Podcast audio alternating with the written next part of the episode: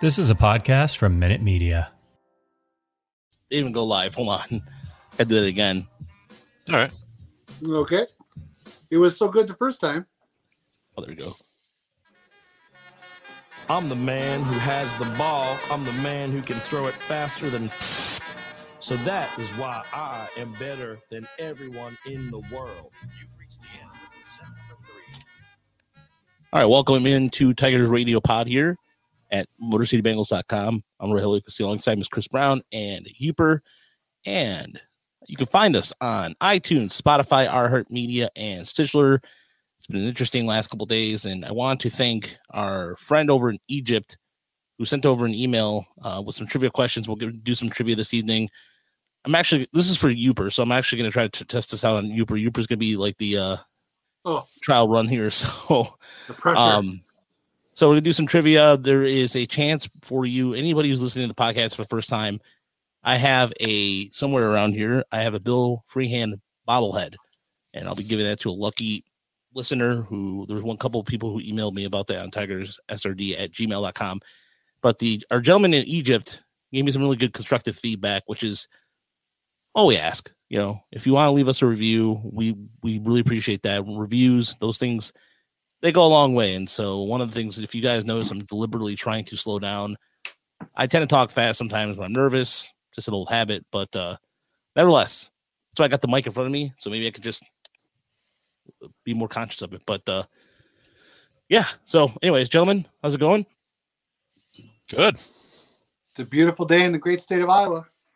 Youp, Youp, uh, minor league baseball television star. yes. It was so.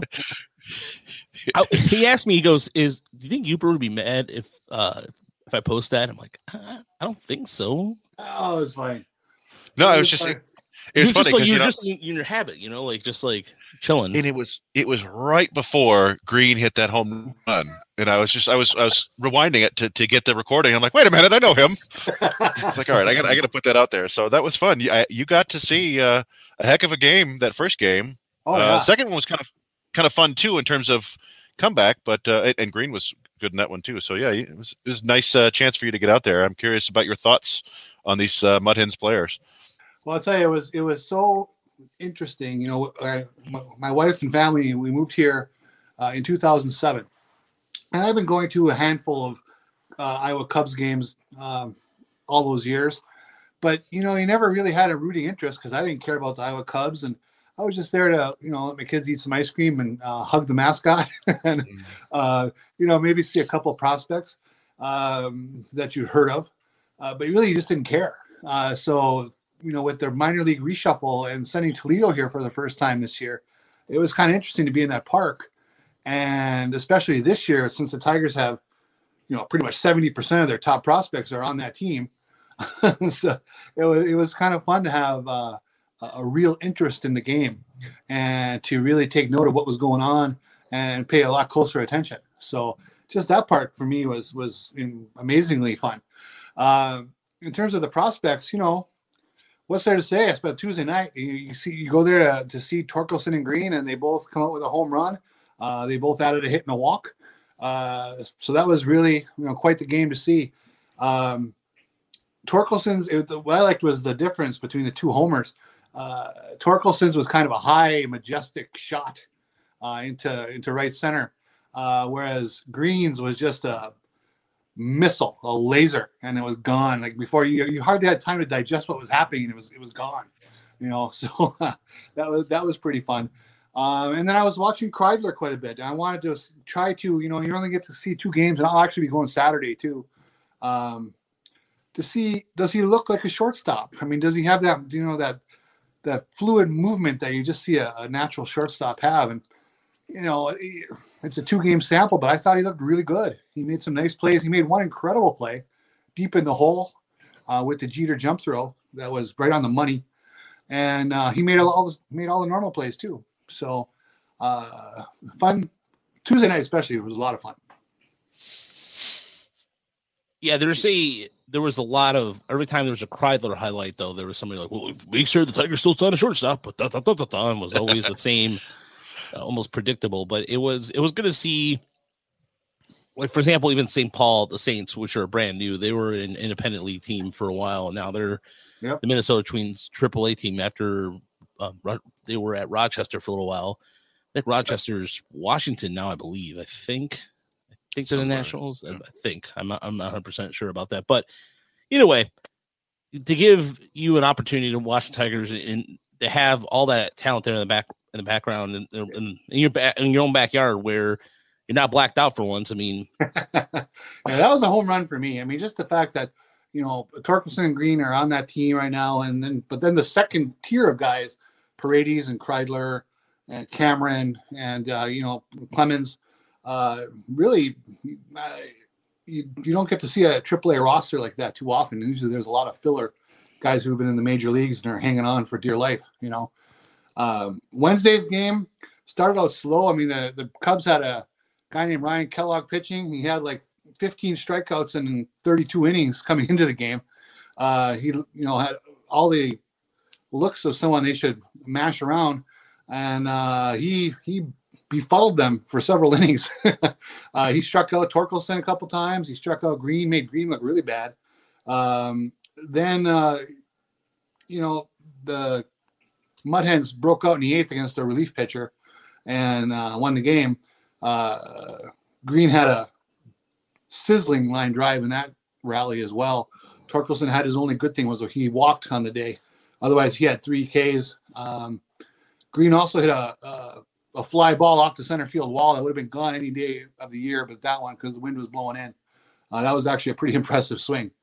So uh, Wednesday's game probably wasn't quite as fun, but it was still very fun. I mean, it was a good time.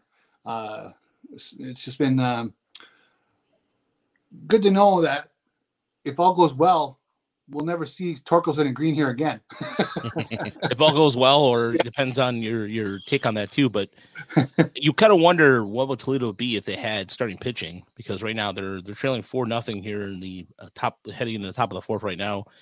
But uh, Yeah. they they they have so much. This is the most offensive stacked Toledo team I've seen in in quite some time that I can remember. yeah, even you know, there's no weak spots. even Paredes yesterday, he started out three for three, three three bullets. I mean, on uh, Tuesday night, he looked he he was uh, taking a lot of pitches. He was mad at the umpire because the umpire was giving uh, the, the uh, Iowa Cubs guy the outside corner and maybe a little off the corner, and pretty much all the Mud Hens right hand batters were looking at that ump with daggers. Um, and Paredes was at the top of the list, and he had a couple Ks, and they were mostly Ks looking, and he wasn't pleased. He came out on Wednesday swinging the bat and put some real good swings on a couple balls. Speaking of uh, swinging the bat really well, Rey Rivera just went deep again for the Whitecaps, Nice. and so he was named the high. Pardon me.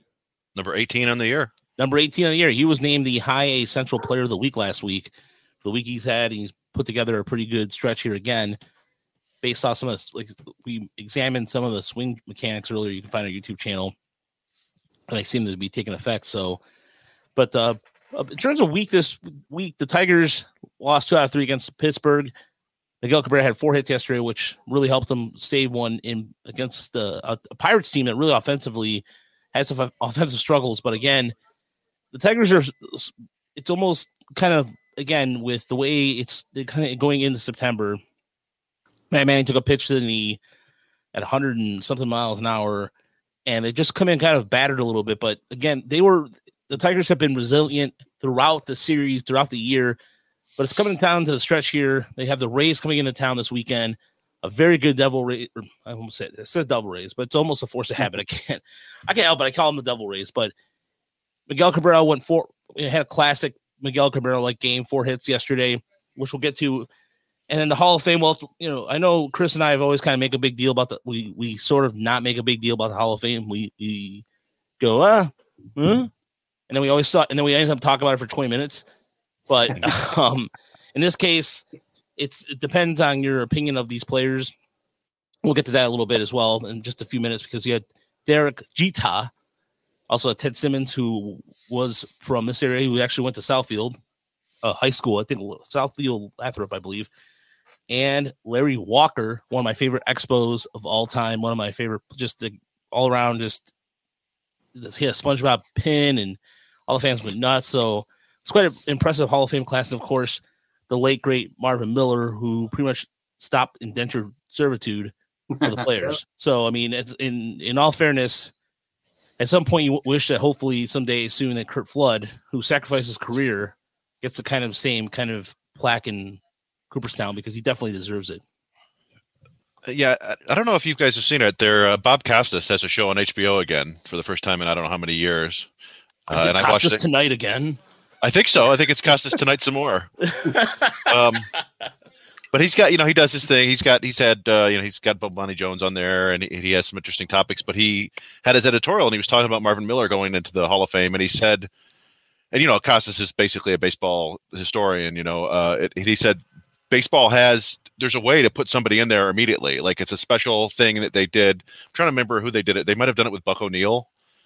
Yeah, I believe Um, they did it with uh, Roberto Clemente as well. Yeah, it's it's not necessarily putting him in the Hall of Fame, but it's it's some other designation that's even more rare. It, it- it's actually I think it's called the Buck O'Neill Award. Now that I think about it, Hmm. uh, but he was basically saying now was the perfect time to do it for for uh, Curt Flood because you were putting Marvin Miller in there, and those two of them are inextricably uh, inextricably linked. And it is kind of odd because you know we- look back at Curt Flood as the the groundbreaker, but he lost his Supreme Court case, and and, and he wasn't the one to you know break into free agency or whatever. It was a couple other guys, but um, I don't know. I thought it was interesting take, and it was one. I don't know if it's out there on online, but people should seek it out because I agree with it. It's like you know, th- this is if you're trying to remember baseball history, that's one of the biggest things of all time. So he, he should be memorialized in that way somehow. Was, it was it was fun to see. Actually, there were some players wearing uh, flood T-shirts this week. Good. Flood the hall or whatever it said on it. Yeah. Well, last thing Ro- uh, Roger wants to hear is about flooding, but uh, Yeah, from the ci- from the city standpoint, yeah. But there's the HBO documentary on Curt Flood was one of the best uh, pieces of foot baseball pieces of history I've ever seen because it just showed a lot about what he. I mean, he had to go to France to just kind of hide out a little bit and where he was socially accepted as a black man and just he, he didn't want to go to Philadelphia because at the time Philadelphia had this racist sort of attitude with it, and so it was just it kind of was the beginning of the end of what the for the owners in terms of just free ride of having all players at what they want. And Mhm. so he I really think that again also he's remembered in a different way for that play, the misplay in game what was it game six of the World Se- no game seven of the World Series. Seven. Yeah. Yeah, game seven. the And Jim Northrup. The Jim Northrup, yeah, the Jim uh, fly ball, the center that Flood misjudged. He got a lot of crap for that, and I don't, I was, I was, I didn't think that was fair because Flood was a really good defensive center fielder, and, and between him and Lou Brock, uh, and that outfield alone for the Cardinals is one of the all-time best stacked Yeah. outfielders out there. Outfields, excuse me. You know, the sad part about that play is the TV coverage in those days was still in black and white and it was brutal. And they had color television then, which I don't understand. But uh, you know, Was that the last World Series? You that was the last World Series that was in black and white, though, right? I, I believe it was. Yeah, it was Yeah. insane that they hadn't converted yet, and that they didn't have more cameras. Uh, I mean, it's the World Series, and it was the biggest thing in the world at that time. right. uh, So, I think he gets a bad rep about catching that ball. You know, I think maybe obviously he he misjudged it. That's fine. right. But people talk like he would have had it in his hip pocket if he'd taken the right route. I don't think that's the case. I think he just would have Yeah. had a chance to catch it. You know, I don't think it's a done deal that he catches that ball. No, yeah, I mean, it's been a while since I've seen it. Didn't he just take basically take a false step and then slip? Was trying to to get back? Yeah. Wasn't that the issue? Because I remember Curtis Granderson did the same thing in the 2006 World Series, and people were like, "Oh, it's a, it's karma from the universe," and it was like, "No, it's been raining for four days." Yeah, that's true. Yeah, Yeah. it, it's one of those things where for Kurt Flo- for Curt Flood, in terms of even that Game Seven moment too, he had a pretty good series. Otherwise, I mean, he kept burning the Tigers the entire time, from my understanding of it. Nor- Northrup, I think I always feel Northrup gets a little robbed by that. They say Flood blew it. Yeah, Northrup stung it pretty good. yeah. so let's see. So yeah, And that so was Ted Ted Simmons, by the way, got was selected via the Modern Baseball Committee, which is the same committee that Lou Whitaker will hopefully be nominated on. I believe next year. I think next year he gets on the crack at it. So hopefully they will correct their ways with that. As he has a 75.1 WAR, which is I think the highest among second basemen not elected in the Hall of Fame. it, Uh, it may be the highest among non-steroid people in the Hall of Fame, uh, uh, unless uh, maybe Bill Dahlen or somebody like that is ahead of him. Some rando. Uh, yeah, it's it's I know it's a weird thing where I think War has has helped his case later. So yeah, it looks like Lolich hit a home run in Game Two. That was, uh, um, yeah, I don't know. I, I uh, Ted Simmons, handsome gentleman, by the way. I was uh, he reminded me was looking a little bit like uh, like uh, Roadhouse era uh, Sam Elliott out there. I Pain like- don't hurt. And, and he, yeah, he had some really nice words to say about Al Kaline, didn't he? Yes, he did. He said Al Kaline was a heavy influence on him. So, yeah, it was kind of a Michigan themed uh, uh, uh, Hall of Fame ceremony. You got Jeter, you got Simmons, you got Larry Walker from uh, Canada, which is, of course, the Upper Peninsula. And Yeah. uh, Yeah, for Rocky. I mean, he went in as a did Walker go in as a Rocky or uh, Expo? That's I can't remember right now. I think it was a Rocky. yeah. yeah, I didn't. Yeah, which I think he's I think he's the first Rocky to be in the hall, then elected to the Hall of Fame. I believe. Uh, that would make sense. I can't Yeah. think of anybody else who would. Helton's not in, right? No. Nope. So there you go. Yeah. So yeah, Larry Walker is in. So He might be the last one for a while too. where this is going. It So- looked like Tulo was going to get there, but So anybody who's listening online, by the way, I wanted to thank our friend Dang- Daniel is the gentleman from Egypt, the trivia questions. But I'm gonna ask, I'm gonna go ahead and ask Cooper a series of questions. And if this is the reason why I'm doing this is so anybody who's listening on the audience right now, if you want to participate in trivia, baseball trivia, Tigers trivia, leave a comment, let us know next show, and we'll pick you and then you get a chance to win a cool prize. So, Yooper, are you ready for your question? Shoot, let's go. All right, because I'm I'm I'm this I'm I'm doing this because I wanted to catch you totally 100 percent on it. So, yeah, our friend Daniel out of Egypt, he tuned into our podcast, and where Chris, I found out how he already listened to us already. So, The Pharaoh. the Pharaoh, we're gonna call it Daniel the Pharaoh. Here we go. Jack Morris led the Tigers in win every season between 1979 and 1988. Mhm. Which pitcher led the team in wins in 1978 before Morris' streak started? in which Tiger pitcher finally beat out Morris for team wins in 1989? Ended at Morris's 10 year run as a team leader in wins. 1978 would be. Trying to think what year Jim Slaton pitched for the Tigers. I think that might have been 79. So, with that being the case, obviously wasn't. I actually was it Jim Five seconds. Five seconds.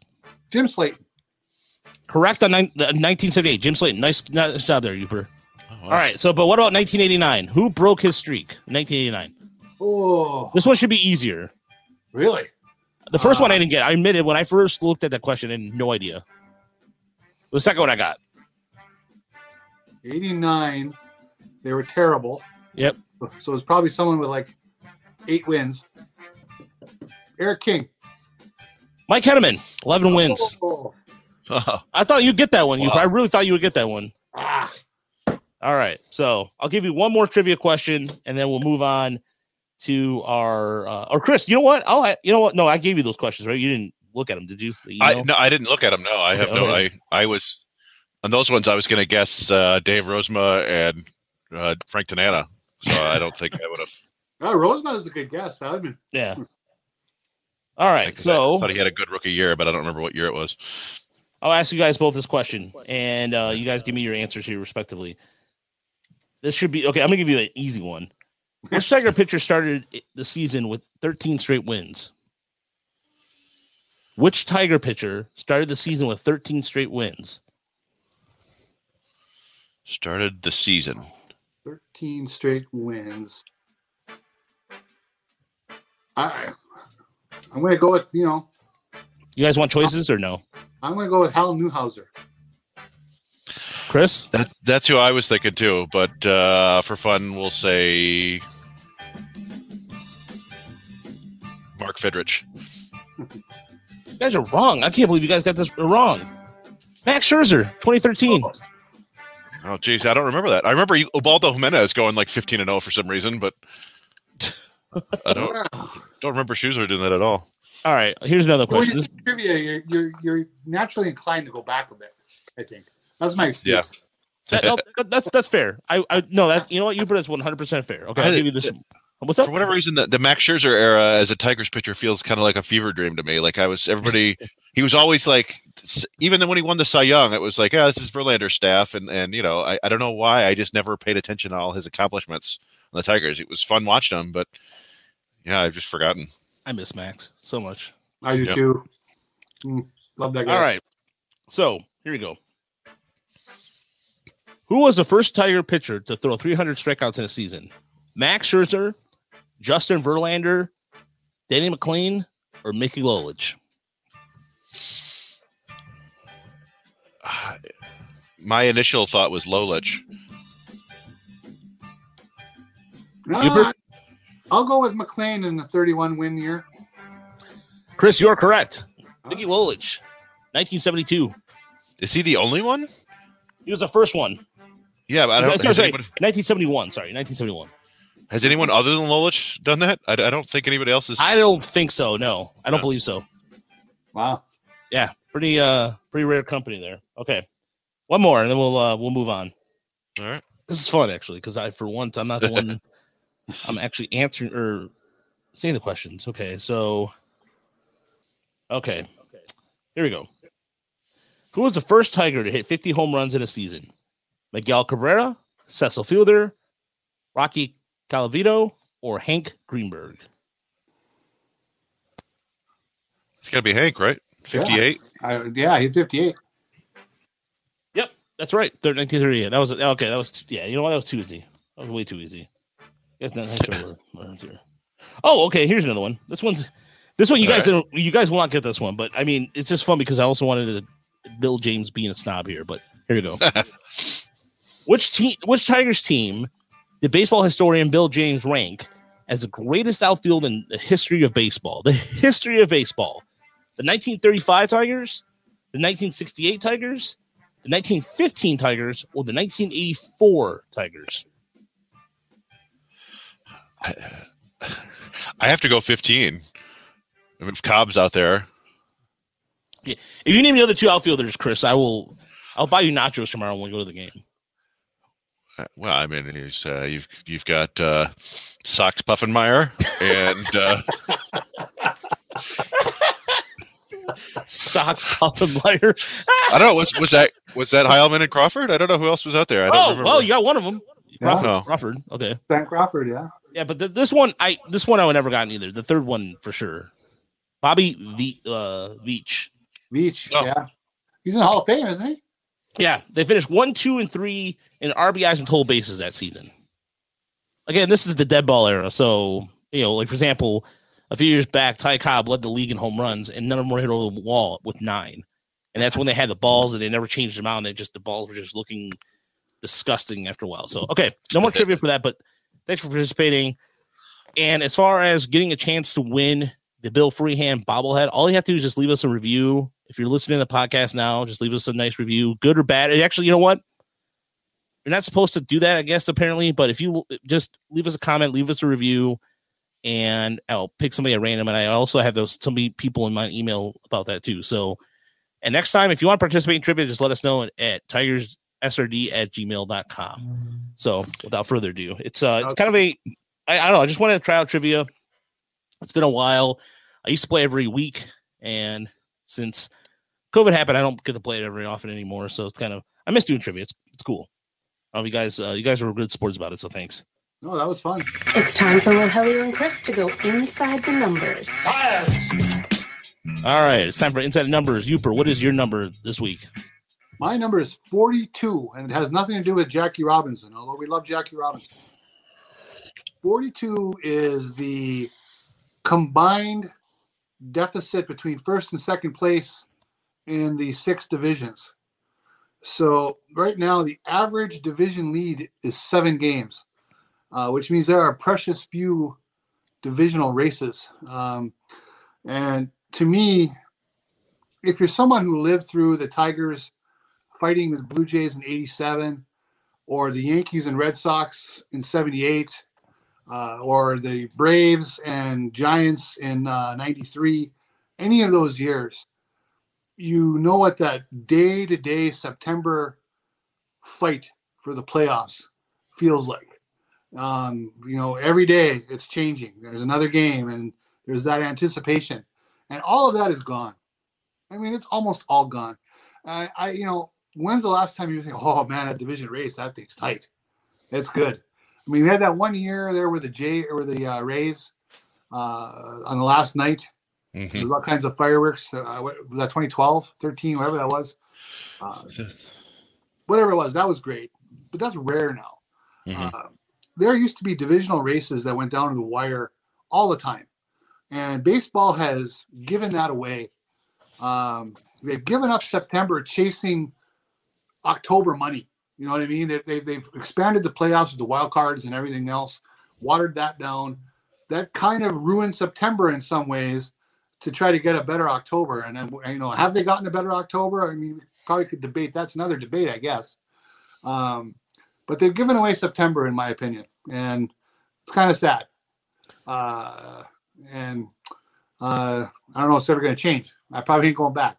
So I'll always have, we'll always have the '87 Tigers in that pennant race. So Well, I mean, if you look at right now, the the is the Dodgers are two and a half back of San Francisco, and that kind of in, for rivalry purposes, that rivalry is intense that to the be point good. where people have died of it, literally. Um, and there was a situation where I believe it was a reporter last week, Susan Slusser. Susan Slusser, who was had to get escorted to her car by Dodger fans because was it Giant fans are harassing her, Chris? Apparently, a very large Giant fan, and she's a writer for the San Francisco Chronicle, I believe. yeah, I believe was, she's. uh, I believe she, I thought she was covering the A's, but oh. either way, I've I've heard, and this is I thought I saw an MLB poll about players poll. They said the worst fans are San Giants fans. Wow. I mean, I it's it blows my mind a little bit because you think of like San Francisco had you know like the where the Grateful Dead are from and had dead deadheads and all that stuff, but then you also think about their homeless problem. There's literally human feces on the streets and all that jazz. So I, I don't know. I, I I don't know what to think about San Francisco anymore. But uh, either way, that's a good one. And the NL East, I don't know, gentlemen. eh, The NL East, Yooper, that I don't know about you guys, but it seems like everybody's just like ah, the Braves. They're going to see who can out mediocre the other. Yeah, yeah. Yeah. right now, the Mets Yeah. are four and a half back. They're excuse me, they're four back, and they're at seventy and seventy. Philadelphia's at seventy-one sixty-eight with two and a half back of Atlanta. Atlanta's lost. They're four out of they're four and six in the last ten. Philly's coming out a little bit, but I mean the run differential for Philly is kind of Philly gets in the postseason. It's just going to be a quick. You're out. I mean, that's the division title that won't mean mu- much, but the Braves right now hanging on to that, and they really didn't have to do much. And then the next closest team is Miami, and they're 15 and a half back, and they're already at 81 losses. So Yeah. you're kidding. Harper hit another home run tonight for the for the uh, Phillies. That's his 30th, correct? Yeah, and it's but it was a solo shot, and people get mad at him for hitting solo homers because it's his fault. His guys didn't get on base in front of him, I guess. But I, I've never understood he gets the grief over solo homers. I don't get that either. And he's he's having a really good season in terms of offensive, offensive numbers. All right, Chris, what's your inside number? Uh, my insider number is 11, which uh, is the number of home runs down in the Florida Complex League this year for Manuel Sequera. Uh, Yeah. and, and I'm not sure if we've talked about him on this podcast before. I, I know. we talked about him on the minor league report. yeah, before. we talked about the minor league report, and we've tweeted about him a little bit from the minor league account. Uh, but for those who don't know, he's he's soon to be 19. He's an 18 year old shortstop uh, who signed in the 2019 international class. The Tiger signed, uh, and it was kind of overshadowed because everybody was trying to figure out who Roberto Campos was. He was the big money guy in that class, and Sequera's from Venezuela, and they never report how much money the Venezuelans get because Venezuela's, uh, I don't know, they don't want people knowing how much money they have. Yeah. Um, Very weird. There's just a lot of political. Yeah, implications. yeah. I mean, I think yeah, it's kind of dangerous when you go back home. But uh, in any event, uh, so so those eleven home runs, three of which came in one game last week, uh, are now tied for the third highest single season total ever in the Florida Complex League slash Gulf Coast League. At least going back to 2006. I didn't check before then. 2006 is when Fangraph starts their uh, the, you know their database, and it's easy to check. Um, the second most ever is 12, and the most ever is 14. Oh, So he is he's not that far away. Uh, I mean, the season ends pretty soon. Uh, and I think it's it's fun to celebrate something like that, but we do need to you keep the context. so he's he's batting just 245, and his strikeout rate is over 30 percent, which is not what you want down in rookie ball. And uh, I looked at the six other players to hit at least 11 home runs in the league, and they are Eric Arce, who never made it out of rookie ball, Wander Ramos, who made it to low A, Chris Carlson, who was a Tigers uh, minor leaguer who made it to high A, Abner Abreu, who topped out at high A, Hmm. another Tigers prospect, Ignacio Valdez, who topped out in high A, and Mason Martin, who is actually in double A right now, and, and he's a decent prospect for the Pirates. So hitting for a ton of power down there doesn't necessarily guarantee you any success. It is just uh, kind of you know unusual. One thing I will say, those other six guys were all first baseman or outfielders, and Sequera is uh, at least technically right now a middle infielder. I have never seen him. I don't know what his body's like. Uh, I suspect he's probably a shortstop or a third baseman, probably more like a third baseman. Uh, and I also checked the Arizona Complex League. That's basically you know the equivalent over there in the Cactus League, and they've only had seven players hit 11 plus home runs since Wow. 2006, uh, led by Joey Gallo with 18. Uh, which doesn't surprise me. So, No. yeah, I mean, you know, this is like I said, it, it doesn't necessarily guarantee any success, but this is something that only a little more than a dozen people have done in the last 15 years. So I thought it was worth noting. Oh, for sure. I mean, it's Oh. one of those things where for a Tigers uh, pitchers and what have, there's not a lot to report home about in the complex bit about the pitchers. I've seen some of the ERAs, and Hmm. it's it's it's kind of a really kind of grim right now at the moment. But nevertheless, I mean, outside of him, and then you have Austin Murr, who got his uh, 16 game hitting streak for the Whitecaps now, who just continues to rake. It's a good story on the lower levels because I mean, Erie, right now Erie's kind of winding out. Erie, West Michigan, all end and Lakeland all end next week with Toledo going till the end of September when they end up the, the end of the season against St. Paul. So the Ti- they are in town next week against Columbus. So we're going to go over the game hopefully next week. So my inside numbers are 526, 3, 565, and 789, and zero. And those are the numbers for Miguel Cabrera slash line. And he has not struck out in the month of September so far. Not once. Wow. I mean, for for him, he's got a WRC plus right now of 259, and he's batting, yeah, he's batting over 500, and he has not, he's drawn three walks, but he's not struck out yet in September. That's the kind of Miguel Cabrera had a three hit game against Pittsburgh. He had a four hit game back to back. Again, it's Pittsburgh. I understand the, level, the, the component or level of opponent, but still, second half of the season, he's been just been hitting. He might fall a little short of 3,000, but it's good to see you got the double. Almost said it again. The Rays coming into town this weekend, and they have one of the best pitching staffs in the league. And if he does it against them, who knows what's if anything's possible. But those are the numbers so far for Miguel Cabrera in the month of September, and he's carried the, Ti- the Tigers in a way. And and we'll get on that a little bit more with. uh There's an article on Robert Tomorrow on Candelario finally that I've been. This week's one of those weeks where I'm writing a little bit, and I'm just work, writing, work, right, running back and forth, and so I've been slacking on my writing a little bit, a little bit, admittedly, but I've been a little busy. But anyway, That's fine. You, you've carried the load for a long time here. I I, I finally uh, picked chipped in with a couple articles, and it was an interesting interesting day after posting my article about Spencer Torkelson. First and But- foremost, I want to apologize for my behavior on No, no, no. Twitter. Um, I don't let the, my temper get the best of me, but when you, when somebody calls you lazy, I just get pissed because that's just a that's a lazy take. listen, yeah. Where does that I- come from? I'm I appreciate that. Well, I think he was just saying it was uh, it- like I appreciate you doing that. I uh, and like I said, I I uh, I stuck up for you in a way that was much more out of bounds last week. I I told uh, I get- told somebody to f off basically, uh, and I apologize for that too. It, it- you know, I, I don't get upset when people criticize me, but I get upset when they criticize you guys or other people, and it's just one of those things. It's like uh, it's like hey you. You complain about me, but not my teammates. There you um, go. Well, I'm, I'm the same way. I don't like when people rag Yeah. go back after you know, or the bloggers have or the writers have nothing to do, so I have to come up with. Yeah, you know what? I have to write 20 articles a month. You try to do that, okay? You you Well- try. Let me go to your job, whatever job it is, and crit- criticize you.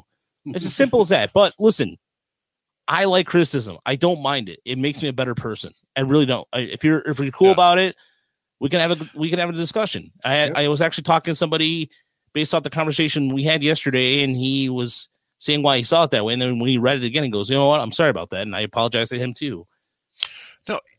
And it's one of it's the one thing that I, I I don't get is when people are like ah you just that headline just get people to click on it. It's like well yeah kind of we want people to read what we write. Yeah, that's like Point. like I don't think it That's the was. I don't think I was trying to be misleading with the headline. I, I think one of the problems, and I understand why people think it's uh, what I wrote. And if you didn't read it, it's fine. I don't care. Uh, it's called um, "Lower Your Expectations for Spencer Torkelson," uh, and and that sounds like clickbait because everybody else in the world, since Torkelson was drafted, has talked about how he's you know a 60 hitter with 70 power or better, you know, future MVP caliber player. And we see it all the time, Raj, when we post the videos. We post videos of him doing it, and every response is he's ready, call him up. Call him up. Uh, call Ti- him up. Ti- Call him up. Tigers are going to be so good. And so that's colored my judgment for sure. And, Uh, and- and I- basically made him out to be Chris Shelton. well, and that's the thing. Like I, I tried. I I did my best. And, and Casey Redux. so I mean, that's the thing that like when Phil I Clark. hesitated. I've been we've been talking about we've touched on it on the show before, and Right. I've I've mentioned like, hey, I I think you know I'm not sure he's the hitter that people uh think he is, and it's Right. something I've thought privately. We've discussed for months and months, but I never came out with it because everybody else in the world disagrees, and it and it feels like you know that. I must be wrong here because everybody else sees something. And so I eventually just was like, you know what? I'm going to put it out there because I would hate to have thought this all along and then later on regret not putting it out there. I'd much rather put it out there and be completely wrong. Yeah. Um, and, Well, and I'm it was- totally it cool was with the that. right it was the right thing to do, Chris. You you researched it. You had a case to make. Uh, nothing you said was out of bounds. right. Uh, and you're right. It, it's okay to be a contrarian if you have logic behind it. You're not just being a contrarian to be a contrarian. You know what I mean? yeah. Mhm. And, uh, and It was a you get all great the- piece. Um, now Thank we you. just need to figure out if you hate Matt Manning or Spencer Torkelson well, more. that's well, that's a, yeah. So I've been very critical of Matt Manning. I admit to that. It, and you know, one of the things, uh, Torkelson, he's one for three tonight with two strikeouts, but in his first at bat, he had a hard double the opposite way. Now half of his hits have gone the opposite way. So one of my criticisms may be going away, which uh, I, I would be totally cool with. I believe me, I want Torkelson to be like. I, I look forward to writing articles about Torkelson getting better and better for the next three or four years. I just, you know, sometimes you have opinions and you got to get them off your chest. But uh, yeah, no, I, I, I mean, I, I, I don't know. Did, did, is any benefit to me writing a story that says, "Hey, Spencer Torkelson's great," like, if, Yeah, especially if I don't believe it. No, and that's a, and that's the thing. We've wa- we've gone to almost thirty or close to thirty minor league games this season. It's not like you're, you're it from an empty pool. And I got to give credit to the first person that said anything. I get you know that somebody was contra- that- that contradicting the normal opinion. That was James Shipman. I mean, J- James Shipman flat out was like, "Look, I don't see what the big hype is. I'm not gonna, I'm not gonna try to quote him directly, but after I like after we went to that first series, it was like, okay, I can see what he's talking about." But then fans are just people don't want to hear negativity. Uh, Tiger fans do not want to hear negativity. And I get it. I understand that. You want to hear all positive things. Mhm. But at the same time, if there's a case to be made, and you you saw him firsthand too now, so it's like all three of us have seen him firsthand. It's different than watching the highlight films that we post on Twitter because every you can put Rey Rivera hit five home runs in one game. Doesn't matter. Spencer Torkelson could hit a single, and fans will just go nuts, and that's fine, and that's fine.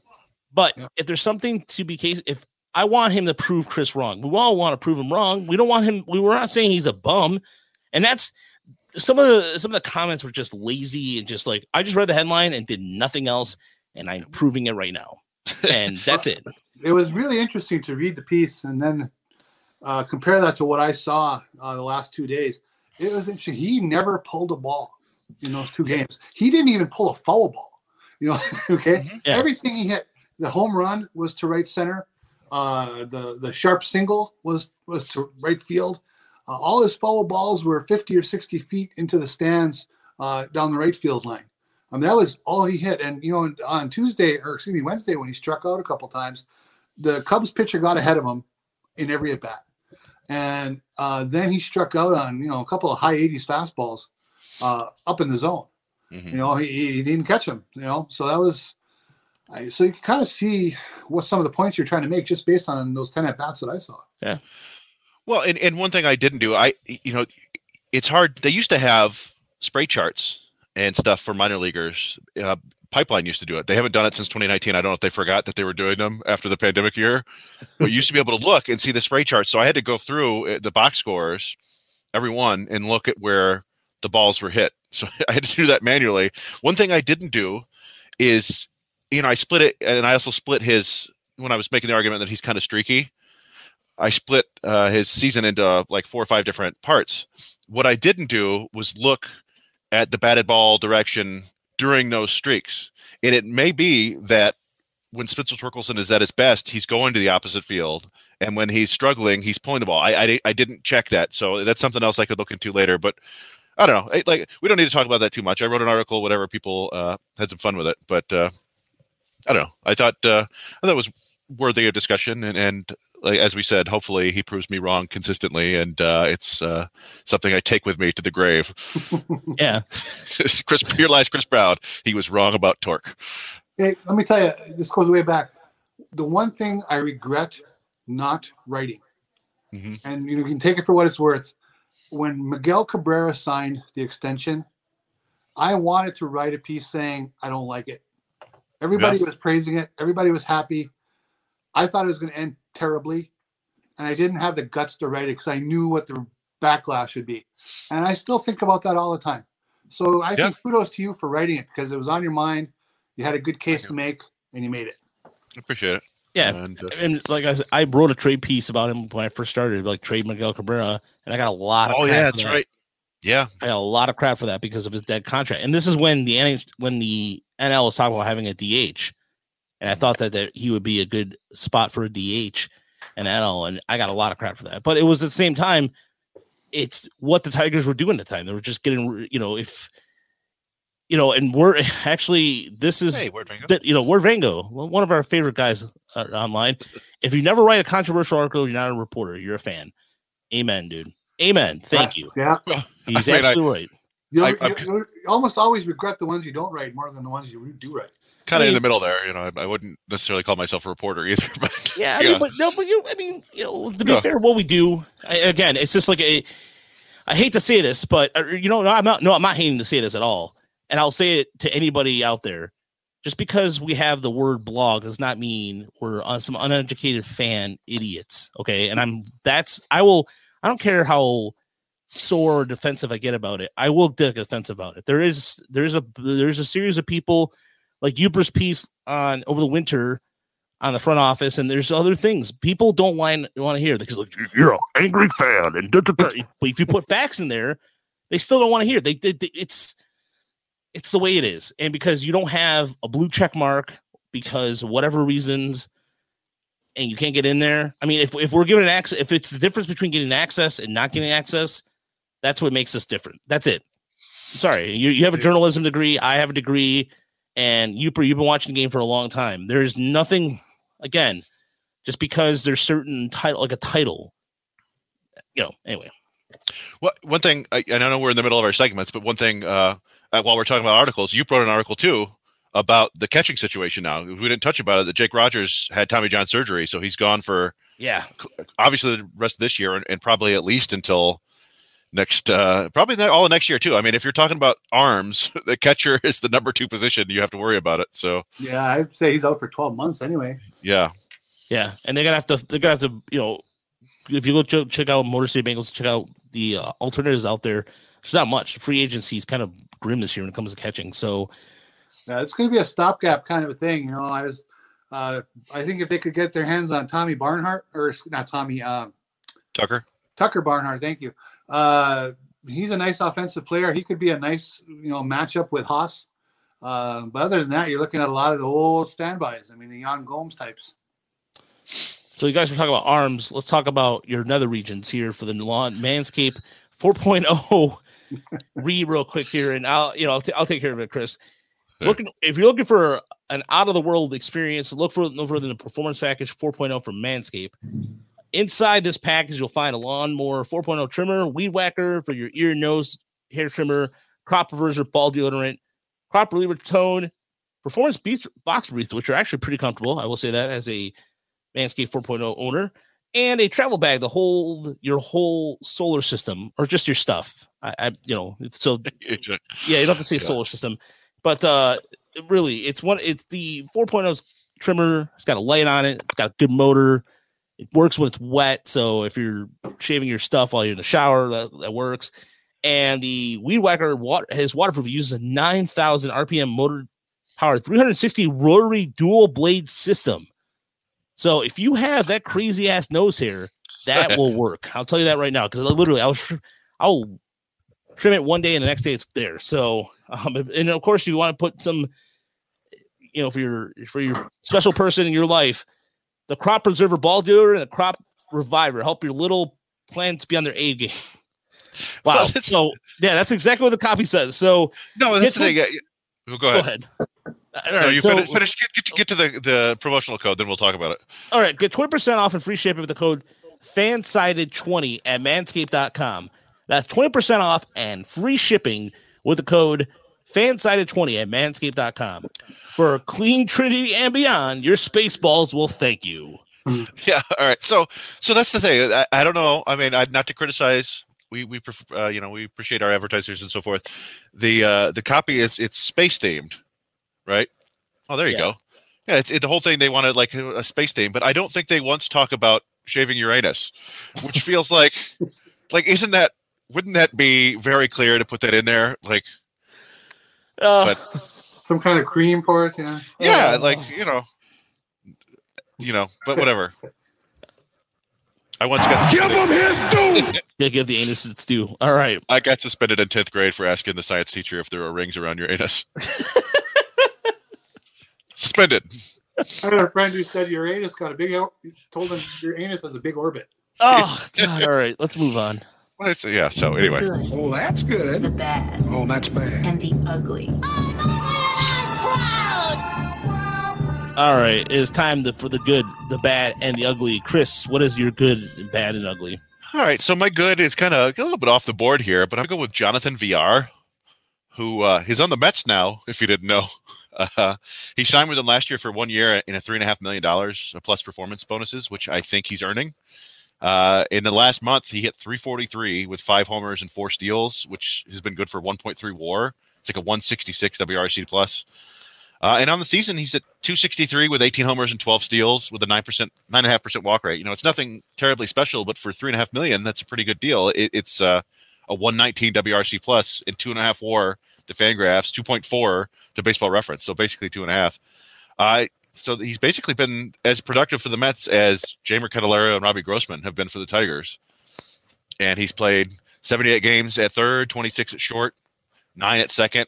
He's been slightly below average defensively, uh, grading out at least. Uh, you know, I think UZR has him as a positive at shortstop or second base and a negative everywhere else. And then, you know, uh, StatCast outs above average actually has him as a positive at shortstop. It's basically average, slightly below average. Uh, and he seems like he's tapping into more power. And I don't know, the whole thing, it just has kind of a Robbie Grossman feel to me.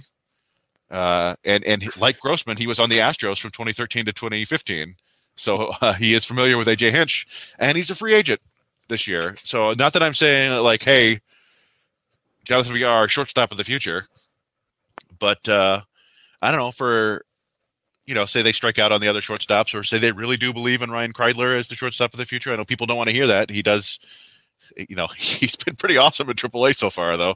Yeah. Uh, uh, you know, maybe a one-year deal for Villar as as a utility infielder or something like that. Just a moderate improvement across the board uh, would be interesting. I, you know, he's just been he's been pretty good this year, but he is a strange player who's had he's had three years, not including this year, before where he's been a two-war player at least, one with three, one with four. But he's also had a couple years where he's a negative WAR player. So I, I don't know. And there were times when I think he was even on the waiver wire, and the Tigers didn't add him. So Hmm. I don't know, but just thought maybe there might be a little hint relationship there. So eh, you know, mildly good. The bad is the Yankees. What uh, what in the world happened?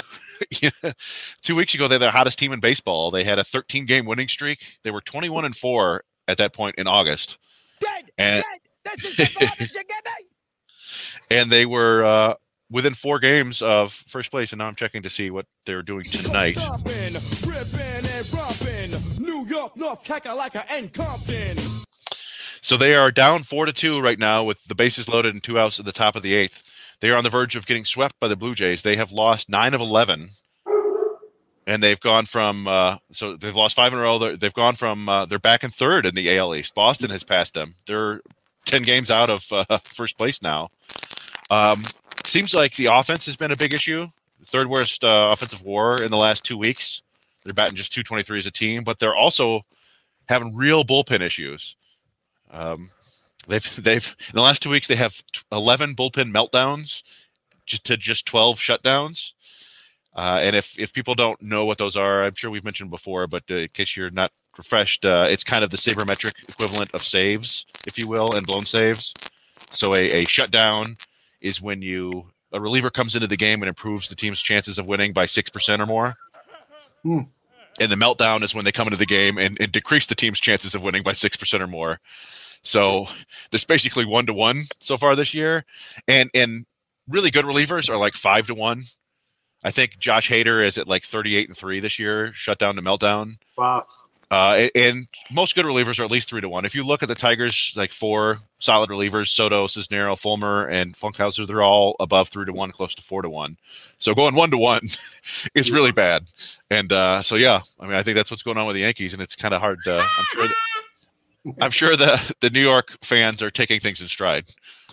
Oh, definitely. They're they're just they're, they're they don't melt down at all. No, they they're totally calm and rational people that totally one hundred percent. If it wasn't for Derek Jeter getting the Hall of Fame today or this week, I think Yankee fans would be uh, the Yankees Twitter and Mets Twitter is some something to be behold, ladies and gentlemen. You think Tigers Twitter is strange? Ooh, all right. And what was your yeah? Well, yeah. Speaking of strange, uh, that my my ugly is this Hunter Renfroe Major League Baseball story. I don't know if you guys have seen this, where uh, I, I did, there was an article up on Fansided that went up today about Hunter Renfroe went on a, a radio show. You know, the Boston, the Red Sox have had all sorts of COVID issues lately. Yeah. They've been calling players up, and uh, I think Taylor Motter was on the team for like two days, and then they designated him. It's just been kind of bizarre. Taylor Mott, that's a name I've heard in a long time. If that's uh, if that's uh, maybe I'm incorrect there, but uh, No, you're right. He was there. A- and uh, so Hunter Renfroe was on uh, a radio show with uh, old baseball player Lou Merloni, and I don't know if it's Christian Fauria or whoever it is, but uh, he, he said he said MLB basically told us to stop the testing and just treat the symptoms. We're like, no, we're going to figure out what's going on and keep this under control. So Merloni said, MLB a- asked you to stop testing, and Renfroe said yes. So that that caused. Uh, Wow. that caused some real issues. And, and an MLB spokesman uh, told the Boston Globe he is completely wrong and inaccurate. And then the Red Sox released a statement uh, from a spokesman, and, and this is from quoting that article on Fansided that said, uh, "We have been following MLB's COVID nineteen protocols all season long. We've consulted closely with them on everything we've done, and continue to test. And their medical staff has been very supportive." Uh, so, and that's Chris Cotillo. Uh, per, per Chris Cotillo wrote, reported that. Who- Roger, you're familiar with him, so Yeah. yeah, it, it's it's a very strange situation. I don't know why Hunter Renfroe would lie about that. I wouldn't put it past a baseball player to not be entirely uh, in on everything that's going on. Uh, but yeah, and I also don't know why Major League. I I do know why Major League Baseball would lie about that. If- if they don't want it to look like they're being reckless. But uh, yeah, I don't know. It's just kind of an ugly situation. I I don't know how much uglier it's going to get there, but it's just been something that's kind of strange to me. It'll be interesting to hear what the next if there's any more follow up from it. Yeah. I kind of believe he just he heard one little nugget of information and extrapolated that into there's a big cover up going on now. yeah. Yeah, they told us to stop testing and uh, also stop testing for steroids and no more sticky stuff. But You never know. Dry, cl- dry clubhouses. there you go. All right, Yooper. What is your good and bad ugly this week? Okay, good. I got I got three little things on good. One is the Miggy going seven for seven here. Pretty cool. I, I remember the last Tiger who did it. Uh, if if has did anybody hear that though? I thought they said Infante did it. Okay. Well, anytime you're on the same list as Omar Infante, that's pretty good. Rare air right there. Hey, but still, uh, seven for seven for Mig. Let's hope he uh, keeps this nice hot stretch going. My other one is Max Scherzer. Since the trade, five and 0, 105 ERA with as, with with the Dodgers. Just vintage Max Scherzer. I don't know if you've watched uh, any innings uh, since he got traded, but um, you know he he basically looks the same as he did when he was 29 years old. Uh, just ageless wonder. Uh, just love watching him. I'll always be a fan of the guy, so that's probably why I'm glo- you know glowing about it a little bit right now. But uh, there's really no way to exaggerate how good he looks at the moment. Um, then off the beaten path, fin- I, people know who know me know I'm fin- of Finnish descent. The Finnish Baseball League. I'm the only person in America who follows this.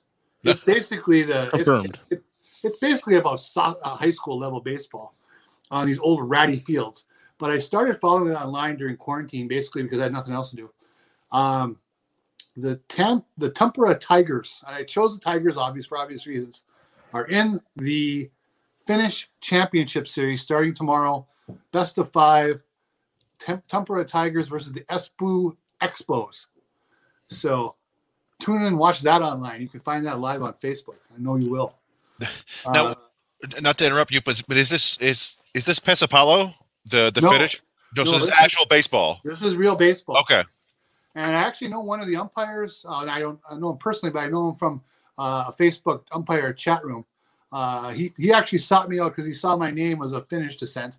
Um, so we were talking about umpiring, and he's actually going to be working at least two of these games in this series. So kind of fun. Uh, it's a, you know they I follow the the Finnish national team. They go to the European Championships and they get their butts kicked uh, every year. Uh, baseball is just kind of catching on in Finland. Uh, but it's amazing, you know, every, every country over there is represented. And you see some of the pictures, some of the countries have really nice fields. You know, countries like Estonia and Lithuania and Switzerland uh, have beautiful ballparks. So who knew? So um, bad.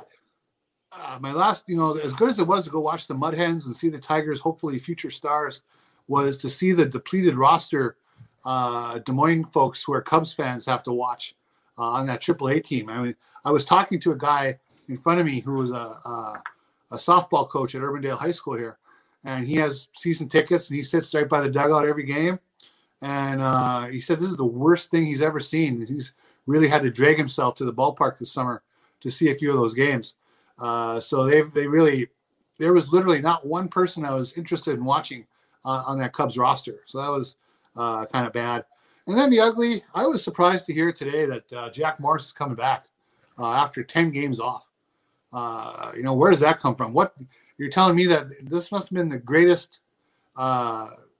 training session of all time. Uh, he's a new man, evidently. Uh, to me, it's not even a slap on the wrist. He basically got a little two week vacation, you know. Um, and again, it was just one slip of the tongue. But with him, you know, the track record being what it is, I don't know if it's a slip of the tongue. I was just, I was surprised he got back after 10 games. And I don't think that was the greatest decision of all time. I agree with you on that, and I, I, I was, I was surprised. I thought he would honestly be out the rest of the year. Uh, by the way, can you explain this? What this is, Yooper? We're watching on the screen right now. Is this Finnish baseball? Or is this different? This is Pesäpallo. Okay. and it's a pretty fun game. I mean, they're jumping around, they're, they're spiking the ball, and it's almost like a cross between cricket and baseball. This looks a lot of fun. Yeah, you know, it's it's it's some craziness going on. Um, Whoa! Everyone's got their hands up, and oh, uh, yeah, and Yeah. Uh, the crowd goes nuts. It's it's, it's kind of fun. Um, I really don't know the rules. I just know people are taking, you know, like the Jeter jump throw. Some people do like a, a jump swing at, at some balls. yeah, and here it is right and now. Look Here's- here, the, the the pitcher is kind of right where the catcher is. Like I Yeah. did a we did a whole segment on on Pesäpallo. yeah, It was wow. like my third third episode of uh of Bad Hop Radio. And I learned all about the game and I was like, this is fascinating. And like they run in a weird crooked pattern that's that's like uh yeah. um it is it's very interesting. Uh but yeah, I, I kind of lost track of it since then. And a lot of the Finnish baseball league is made up of former Pesäpallo players. And there are weird like color flags that they hold up. And, Yeah. yeah, it's it's, it's very uh the, re- the refs on the side, but the, the crowd is it's a packed crowd here too. Look at the way the pitches and woof. That guy was The holding hawk the bat. swing. across- Yeah, He was swinging it cross-handed. Did you see that? Yeah, that was crazy. Okay, I just wanted to okay, just just want to double check what that was. So not to get too sidetracked, but yeah, I was kind of disappointed with Jack Morris as well because whether what he said or not, it's just to me ten games is. I, Craig Monroe was doing a good job. Dan Petry was doing fine. Of course, Craig Monroe with Dan Dickerson and Petry on the TV side of things. But Yeah, I mean, I, I see, you know, I don't necessarily have a problem with. I mean, I, I've never liked Jack Morris as an announcer, so I'd rather him not come back because I just don't like him. I, I don't necessarily have a problem with him like serving a punishment and coming back from that. I just I don't I understand don't what that either. I don't know what the rush is. Like what? Yeah, what? We got to get Morris back in that booth. Our ratings are plummeting. Like, is that possible? I can't imagine, but Yeah. I don't know. So my good is Jose Berrios, who right who pitched a game tonight, and was watching the Jays and Yankees game earlier before the podcast. And one of the things they mentioned on the Yankees pod on the broadcast was is that Morris is excuse me Morris. Wow, Berrios is pitching with his arms down versus when he goes in his windup, and that's helped him as he was talking about that. It would help him with his release point stay more on. So when he drives the ball in, so it's made a difference for him as really in the last couple since he's come over with the Jays, he is three and two. The record, you know, don't worry about wins and losses here necessarily. He's got 43 strikeouts, so it's got 10 per or 10 K per nine of 10.18, and he's got a FIP of 3.22, and he an ERA of 3.79. So he's done exactly what the Jays need him to do, which is pitch pitch down the stretch very well, and they have him for another year next year. So that bodes well for Toronto next year.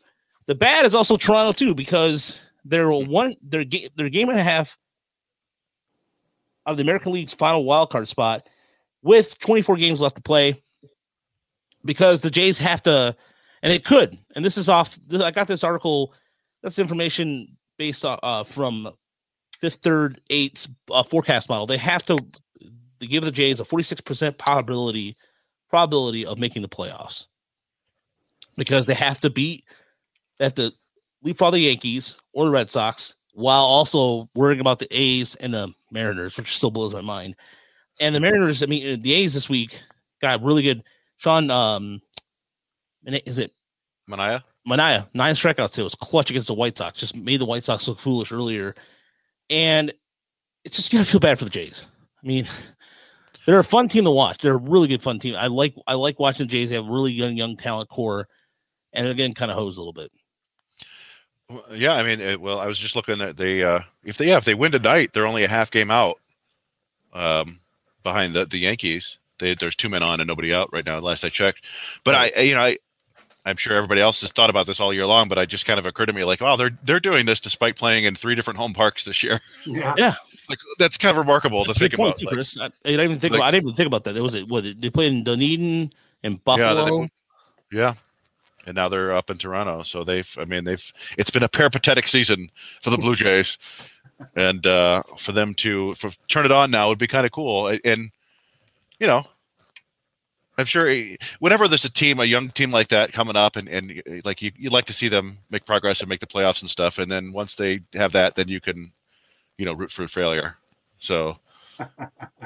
After after the Jays make it squeak in this year, then in the future we can be like, yeah, no no more for you. But uh, for now, yeah, I'd like to see them get in there.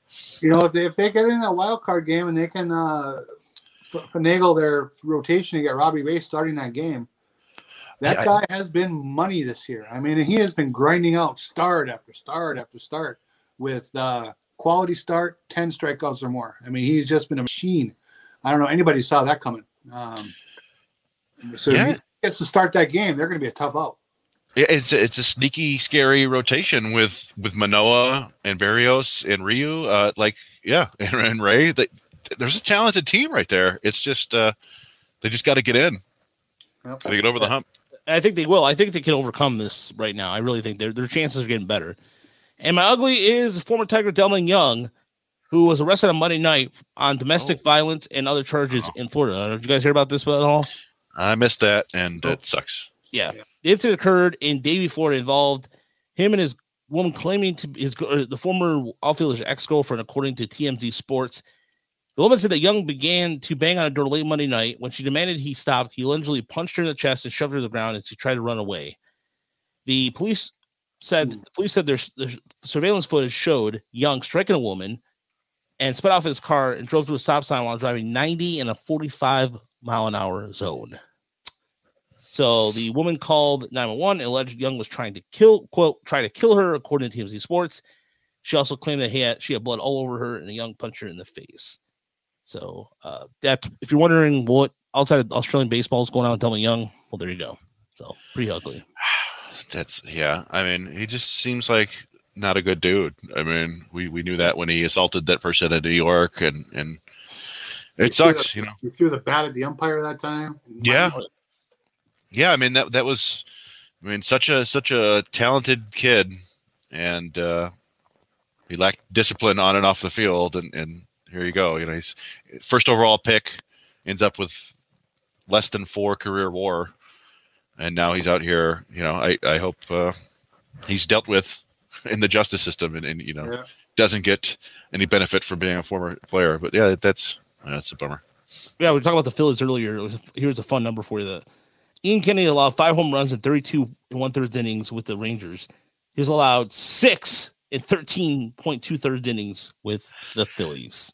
There's that that that's that Dombrowski bullpen magic. Yeah. More like voodoo, if you think about it. I it. know. You have any questions this week, Chris? I don't think we did. I didn't. I just. It, I didn't even know if anybody was watching this week.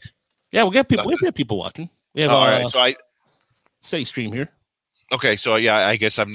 I it would show me before when I was logged in. I'm not logged in now, so I don't. I don't see that. But I- I uh, mean, we haven't gotten questions either. I think, but also, you got to think about it this way: tonight's the opening night of NFL football, yeah. which people, I mean, mean- like NFL's king. Uh, let's not face ourselves here. I mean, who's uh, Tampa and who's playing Tampa and um, Dallas. Dallas? Dallas and Tampa. Of course, Lions. everybody around here recognizes that the Lions kick off the season on Sunday. So there you go. But if you have any, I don't Were think they I haven't playing? seen any questions this today. So Yeah, it's fine. man. yeah, yeah. And the Tigers take on the Rays this weekend, starting tomorrow. You know, we'll be out there checking that out. And um, trying to think of anything else. I think that's it for this You, you said you're heading heading out to another game on Saturday. yeah Saturday, Yeah, right? It's supposed- to be 95 degrees here on Saturday, so that should be Yeah. fun. Ooh, Um, always the, the first two innings at these Iowa Cubs games are, uh, if it's a sunny day, are very hard for offense. Uh, there's a huge glare uh, early Yeah. in the game that goes away.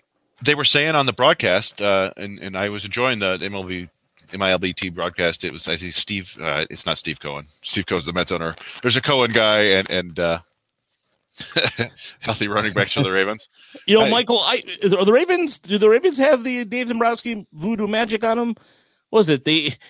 They got Levant or they got uh, Bell going. So I mean, if you, you picked him up late in waiver wires, which is why I haven't done highlights the last couple of days. I've been doing fancy drafts, admittedly. Oh. So oh, really? I feel, Yeah. I feel like the Ravens have a pretty good running quarterback, but I, I, Yeah. what do I know?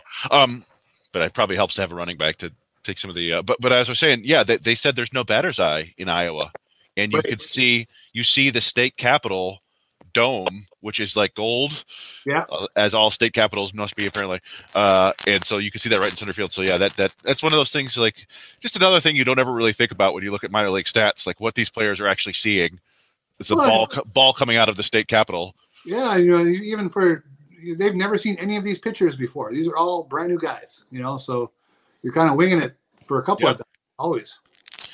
Yeah, and the guy they got tonight was was owning them. Last I checked, uh, I think I told you. Yeah, it's it's five nothing. Torkelson just grounded out. Riley Greene, what did he do? Riley Greene doubled on a line drive to left fielder. So Greene you know, and Torker both one for four with two strikeouts and a double. Yeah, West Michigan's West Michigan's playing a Great Lakes team, who, by the way, is still stacked. Great Lakes all year. The loons have been stacked. It's Yeah. Andy Pages is still there. Who's got 25 home runs or 26 home runs. They're an offensive juggernaut, and it's just it's mind blowing. But Michael, you're absolutely right. If you had told me that Tyrod Taylor would be the starting quarterback for the Houston Texans coming out of this preseason, I would have told you you were high, and that's what's going on right now. But because Deshaun Watson likes to air pump people or whatever the hell's going on over there and Air pump. thr- thrusting and uh, anyway. Eh, oh, yeah, it's, it's, it turns out that there might might not be good people in Yeah. every discipline. Deshaun Watson. Yeah. Tyler- Tyler I don't know. Like I, I, I was looking. You know, I, I basically quit the NFL after 2018, and I know nothing about the, the league anymore. I, I, you know, outside the headlines, honestly, the the more I delved into baseball, the more I could care less about the, the fo- football.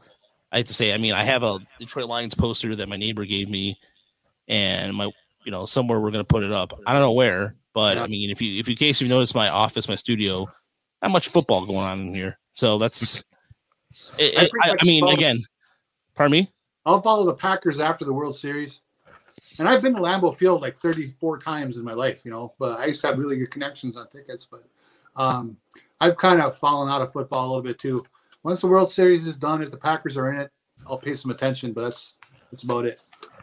Yeah, I mean, I've been to Ken, uh, I've been to Kinnick when, when I saw Michigan play, and that's a that's a great venue for a football game. Mhm. Uh, college football is something I'm getting back into slowly but surely, but we'll see what I happens. may, mean, I'm I going- I'm may be in Ann Arbor. You say what? I may be in Ann Arbor on Saturday night. We'll see. Oh, really? I'm going to. I'm well. Speak. I'm going to South Bend for the Notre Dame Toledo game on Sa- Saturday because a buddy of mine is a Toledo alum, and I've always wanted to check out a game at Notre Dame. Always have, Yeah. despite my hatred for that school, because Notre Dame fans will let you know they're Notre Dame fans, and they went there, and they're not afraid to tell you about it. They're actually the Not alumni any different than Michigan. This is true. This is Yeah. true. I No, mean, when I was in Arbor- college in Michigan, I uh, well, you know, even like I went to U of M Dearborn, and they'll be like, "Whoa, you didn't go to Ann Arbor." Well, I mean, I, if I'm looking at my degree, which is right above me right now, it has University of Michigan from Sue Mary Sue Coleman. So kiss my ass. well, uh, also the older you get, the more you realize that you could go to whatever college you want if you It give them enough matter, money. yeah. You can give them enough money, and they're like, "Sure, Yeah. here's your Harvard diploma." Yeah. It doesn't matter. I mean, if you go to University of Phoenix, you know, or Yeah. or Grand Canyon University, whatever school that Hey, they got a good baseball team. Yeah, there you go. And they also have really a pr- good online presence, apparently. So, or what's the other one that's on New Ham, uh, South New Hampshire, which I've Southern New online? Hampshire. Yeah.